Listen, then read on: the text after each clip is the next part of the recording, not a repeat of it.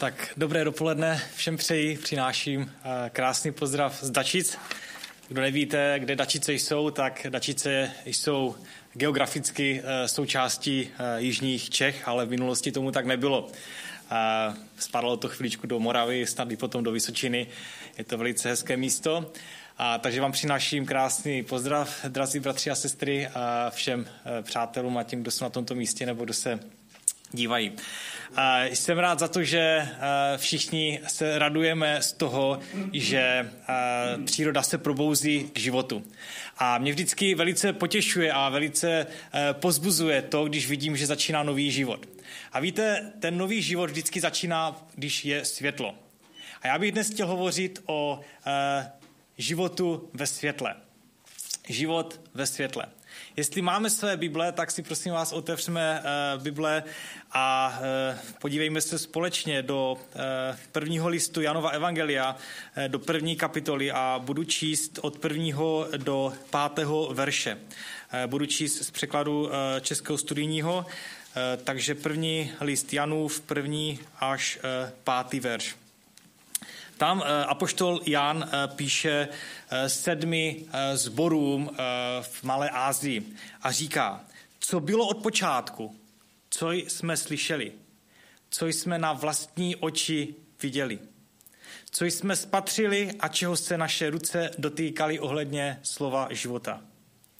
Ten život byl zjeven, viděli jsme a svědčíme a zvěstujeme vám věčný život který byl u Otce a nám byl zjeven. Co jsme viděli a slyšeli, zvěstujeme i vám, abyste také vy měli společenství s námi. Naše společenství je s Otcem a s jeho synem Ježíšem Kristem. Toto vám píšeme, aby naše radost byla úplná. A toto je zvěst, kterou jsme od něho slyšeli a vám ji zvěstujeme. Bůh je světlo a není v něm žádná tma. Bůh je světlo a není v něm žádná tma. Celý svět v sobotu 23.8.2018 eh, začal eh, takzvaně upírat svůj zrak eh, na sever Thajska, kdy v jeskyni Tham Luang uvízlo 12 mladých chlapců ve věku 11 až 17 let spolu se svým trenérem fotbalovým, kterému bylo 25 let. Není tak dávno, kdy si mu naspomínáme velice živě to drama, které se odehrávalo. Ehm, mladí kluci se se svým trenérem vydali do jeskyně, která je dlouhá asi 10 kilometrů a někde mezi čtvrtým pátým kilometrem prostě uvízli. Uvízli z toho důvodu, že eh, díky monzumovým dešťům eh, se naplnila voda a zabránila jim se dostat z této jeskyně ven, protože najednou průchod nebyl eh, průchozí a jednoduše to bylo zaplaveno. Eh, byla to velice těžká situace. Situace z toho důvodu, že tito děti nebo mladí lidé měli pouze svačinu na jeden den, byli velice lehce oblečení a nikdo nepočítal, že by se nemuseli dostat ven a že by zápasili o svůj život. Nakonec, když čas běžel, celý svět začal být víc a víc nervózní a najednou se začal starat, jestli vůbec ještě někdo přežije. Dny ubíhaly, týden, Až nakonec 2. 7. 2018 v neděli, v pondělí, pardon, eh, se zjistilo, kde jsou a byli lokalizováni. Po devíti dnech jim vzešla naděje. A tak bychom si mohli říct, všechno je vyřešeno. Samozřejmě spousta lidí, tisíce křesťanů se modlilo za tyto mladé uh, lidi a za celou tu situaci. Ale nebyl to ještě konec. Protože největší překážkou bylo, jak překonat jeden kilometr úsek, který museli eh, podstoupit a projít vlastně pod vodou. A tak byla spousta návrhů, spousta řešení. Někteří říkali, počkejme, až monzumové deště opadnou a výjdou ven. To by znamenalo několik měsíců být v naprosté temnotě, bez přístupu ke světlu. Někteří chtěli prostě e, nějakým způsobem udělat nějaké otvory, 800 až 1000 metrů do hloubky, protože to bylo vlastně v hoře, která eh, byla až jeden kilometr vysoká. Nakonec se rozhodli, že se pokusí o evakuaci. Evakuace trvala eh, víc jak 48 hodin. a v jednu chvíli museli eh, všichni projít ve vodě prostorem, který byl 60 cm široký a 40 cm vysoký.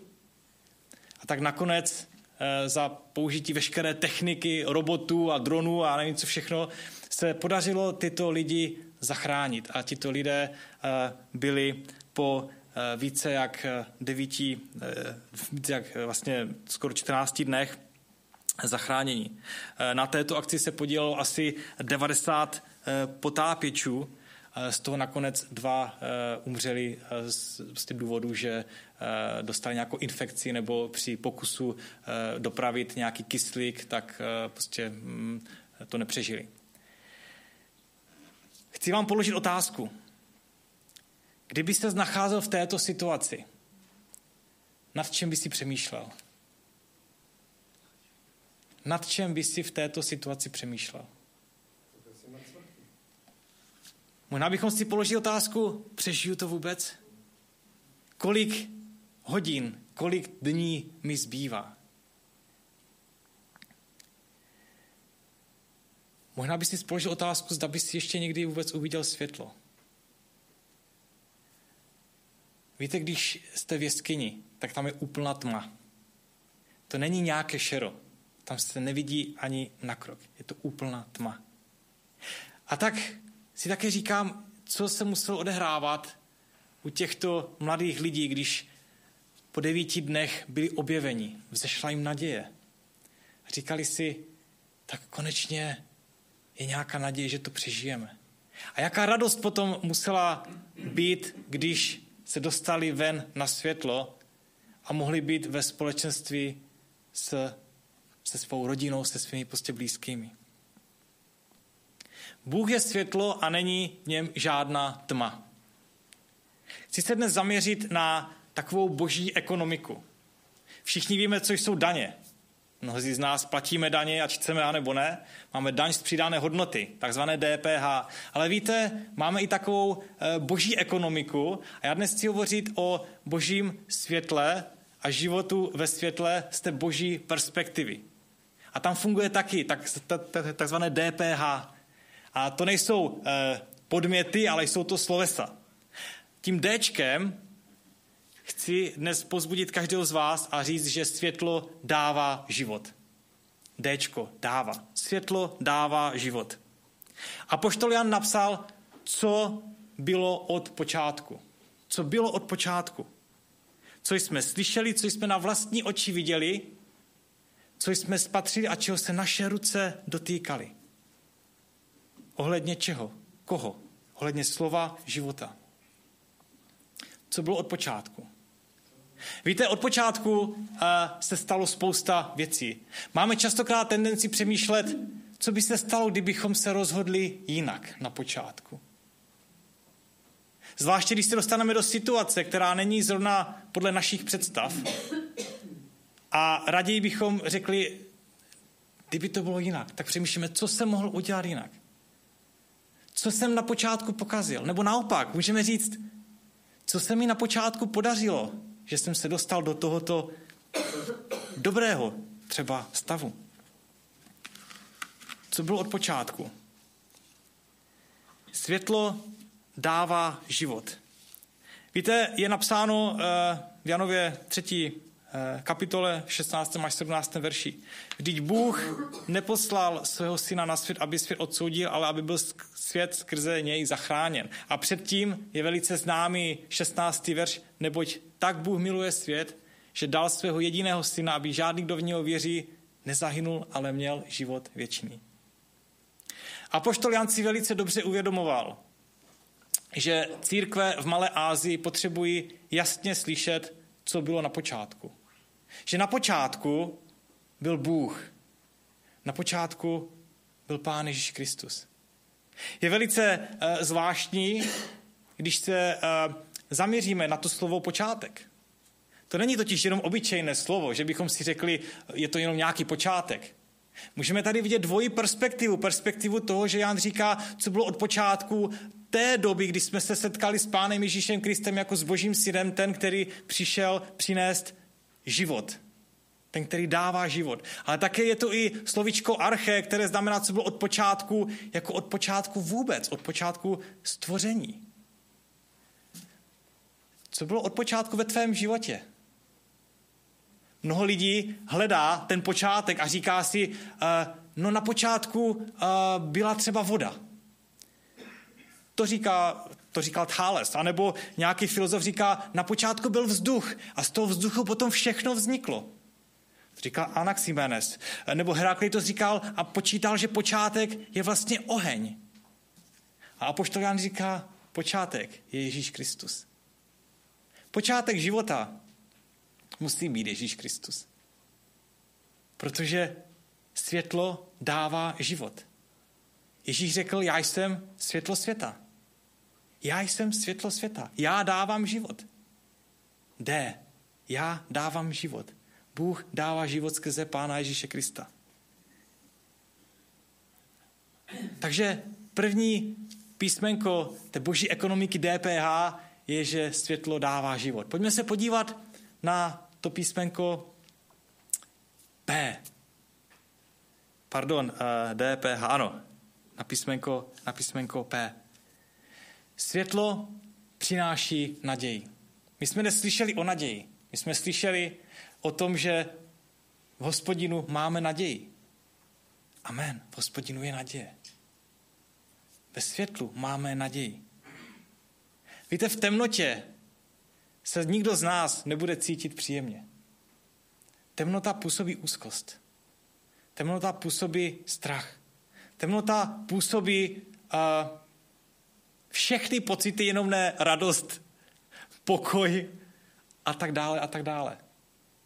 Kdo z nás by chtěl žít v temnotě? Kdo z nás by chtěl žít v té jeskyni a nevidět světlo? Kdo z nás by se spokojil s tím, že vlastně světlo k životu nepotřebuje? Světlo přináší naději. A Apoštol Jan to připomíná a říká, ten život byl zjeven. To je naděje. Život Pán Ježíš Kristus byl zjeven. My jsme viděli a svědčíme.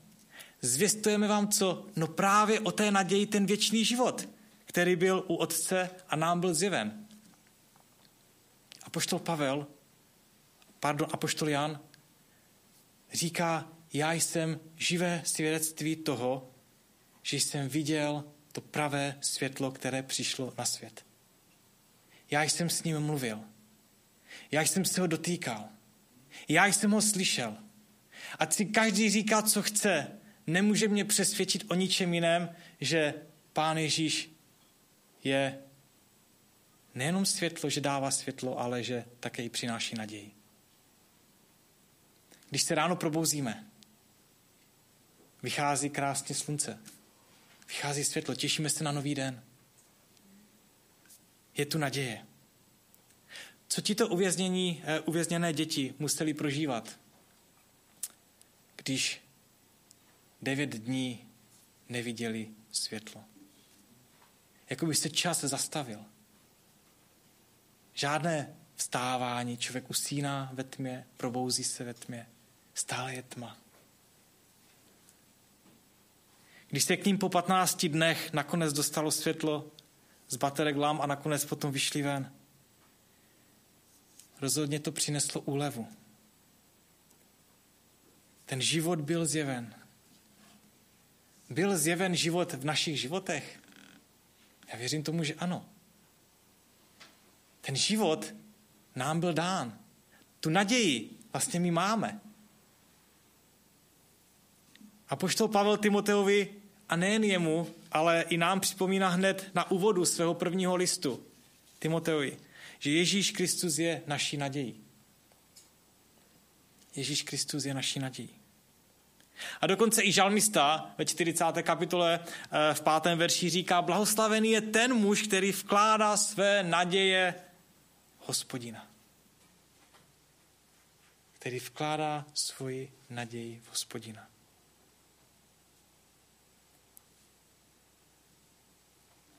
Světlo nejenom, že dává život, světlo nejenom, že přináší naději, ale světlo hledá společenství. Víte, ve tmě není teoreticky žádné společenství. Proč? Protože nic a nikoho nevidíme. Společenství bývá pod světlem nebo ve světle. Pojďme se podívat, jak je možné, že světlo hledá společenství. Jak to, že pán Ježíš hledá společenství. Ve třetím verši prvního list, první, uh, prvního uh, listu Janova, uh, Janovy epištoly čteme, co jsme viděli a slyšeli, zvěstujeme i vám. On si to nenechává pro sebe, a poštol Jan, ale on říká, to je důvod, proč to zvěstuji, to je důvod, proč to s vámi teď sdílím, to je důvod, proč vás chci pozvat do tohoto společenství, které my jako apoštolové, my jako věřící máme se svým otcem. Abyste také vy měli společenství s námi. A to naše společenství, Jan říká a zdůrazňuje, je s otcem a s jeho synem Ježíšem Kristem. Takže světlo hledá společenství. Jaké myšlenky na děti přicházely, když byli sami ve tmě? Zcela jistě přemýšleli nad svými rodiči, nad přáteli. Já bych rozhodně přemýšlel. Přemýšlel bych, jestli ještě bych vůbec někdy uviděl svoje, svoje nejmilovanější, svoje nejbližší. Nad kamarády, přáteli. A když uviděli světlo potápěčů, jejich naděje na setkání najednou vzrostla. Proč? No protože přišlo světlo. Přišlo světlo. Tam, kde přichází světlo, tak tam přichází život, tam přichází naděje a tam vstupujeme do společenství. A když se nakonec dostali ven a když byli vyčerpáni, věřím tomu, že radost naplnila jejich srdce. Úleva. Protože byli pod světlem a byli ve světle. Toto vám píšeme, aby naše radost byla úplná, pokračuje Jan ve čtvrtém verši. Naděje přináší radost. Život nás, věřících lidí, život nás, kteří máme to světlo ve svých srdcích, má být o radosti. Jestliže někdo postrádá radost, je potřeba si položit otázku, kde v tom řetězci je nějaká chyba. A to neznamená, že nemůžeme truchlit s truchlícími, to neznamená, že nemůžeme plakat s plačícími, že nemůžeme soucítit. Ale tady se hovoří o takové té niterné radosti, která prostě je v našem srdci. Víte, v Biblii jsem nenašel lepší příklad Boha, který hledá společenství s člověkem, než ten, který je zaznamenán v Genezi ve druhé kapitole v devátém verši. My všichni velice známe ten příběh, kdy Adam s Evou zřešili, neposlechli to, co Bůh, hospodin, řekl. A hospodin, Bůh zavolal na člověka a zeptal se ho, kde jsi? To je pro mě to nejkrásnější zvolání, nejkrásnější otázka, kterou hospodin mohl učinit vůči svému vlastnímu stvoření. A kde vlastně hospodin Bůh, ten všemohoucí, ten počátek, ten, který stvořil nebe a zemi, ten, který je nekonečný, ten, který je od věčnosti na věčnost, najednou nabízí společenství a říká, kde jsi? Já tě hledám, kde jsi? Kde jsi? Já tě nevidím. Samozřejmě my víme, že Bůh je všudy přítomný, že ho viděl, ale kde jsi? Už nejsi najednou ve světle. Kde jsi? Světlo hledá společenství. V první kapitole ve třetím verši, abyste také vy měli společenství s námi. Naše společenství je s Otcem a s jeho synem Ježíšem Kristem. Takže světlo dává život, světlo přináší naději a světlo hledá společenství. Víte, to společenství je dáno proto, že my milujeme, neboť on první miloval nás, jak je napsáno ve 4. kapitole 19. verši. Ta jeho boží láska byla vylita v našich srdcích. A proto my můžeme milovat, proto my můžeme mít tu touhu se společně scházet, proto můžeme, a věřím tomu, že i máme, tu chuť být spolu. Toto je boží ekonomika, toto je ta daň, která byla zaplacena v Ježíši Kristu. My už nemusíme nic platit. My už nemusíme jednoduše eh, se Bohu něčím zavděčit nebo eh, jednoduše eh, si nějakým způsobem něco odčinit. Ne, už jednou bylo zaplaceno. Jednou za tvůj a můj život bylo zaplaceno. My pouze můžeme přijít k tomuto světlu a nechat to světlo vstoupit do našeho života a změní celý náš život. A poštol Pavel vybízí, věřím tomu, nejenom Efesky, ale také i nám, nás. Žijte jako děti světla. A nemějte žádnou, žádnou účast na neplodných skutcích tmy. Už jste někdy viděli růst něco ve tmě? Věřím tomu, že, že nikdo nic nenašel. Jestli vůbec něco roste. Šampiony. Možná bychom eh, pomocí botaniky něco třeba našli, co by rostlo nějaké houby, nějaké plísně nebo něco. Ale sami víme, že v té tmě vlastně nic k životu, nic jako nic dobrého nevyroste. Co člověk potřebuje k životu. Jan ve svém listu ve druhé kapitole v 15. 16. verši píše a pozbuzuje své milované drahé a říká, nemilujte svět ani to, co je ve světě. Jestliže někdo miluje svět, není v něm otcová láska, neboť všechno, co je ve světě, žádost těla, žádost očí a prázdná chlouba života, není z otce, ale ze světa. Víte, mnohokrát jsem ve svém životě se našel v takové té pozici, kde jsem chtěl uchopit obojí.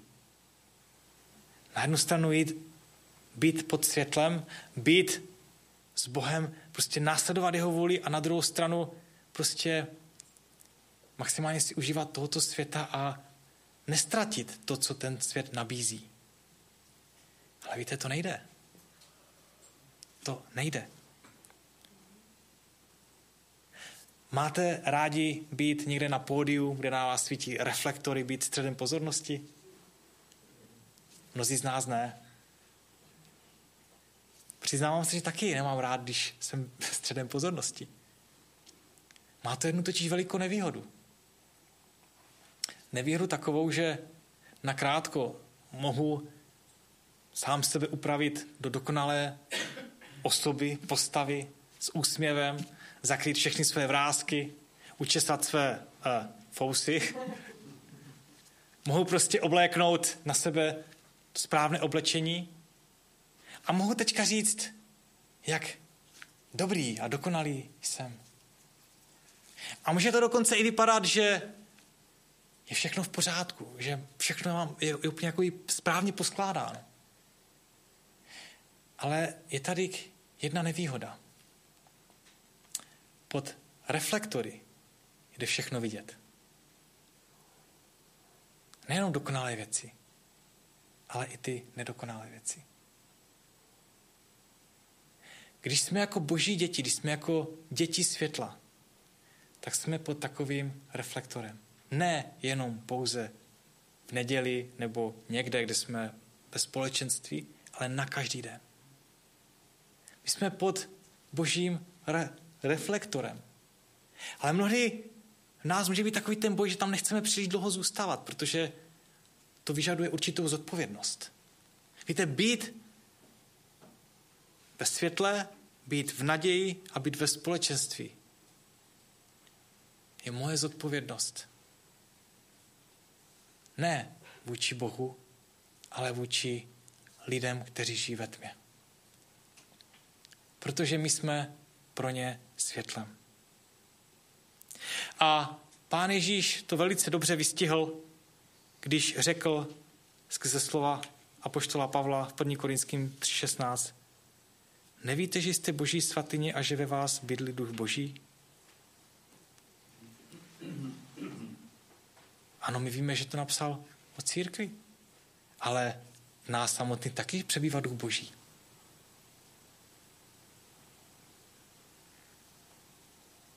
A položím si otázku, možná někteří z nás, no jak ví, že ten duch boží přebývá a bydlí v mém životě? Poštol Pavel to v Římanu v 8. kapitole v 16. verši velice správně vystihuje a říká, sám ten duch svědčí, neboli doslova spolu svědčí našemu duchu. Duch boží svědčí tvému duchu, že jsi, děti, že jsi dítě boží. To je jeden z takových klíčových aspektů toho, kdy já poznávám, že patřím Bohu. Že Duch Svatý mi dosvědčuje, že jsem Boží dítě. I tehdy, když upadám do tělesnosti.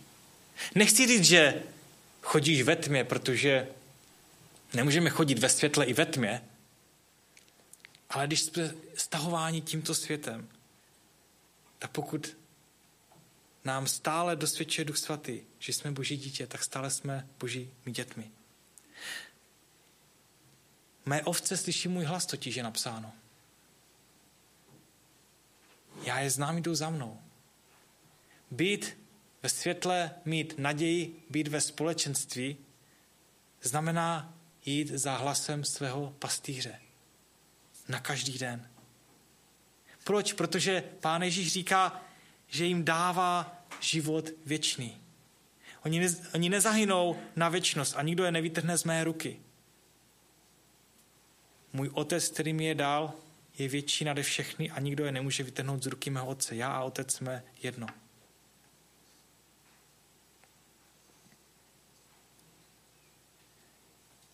Velice se mi líbí uh, příběh jednoho mladého muže, který se stál asi před téměř dvěmi lety, 6. ledna 1850, kdy jeden velice mladý člověk, 16-letý kluk, pro mnohé z nás už je to velice dávno, si asi nespomínáme, co se stalo, když nám bylo 16, že jo? Ale je to období uh, života, kdy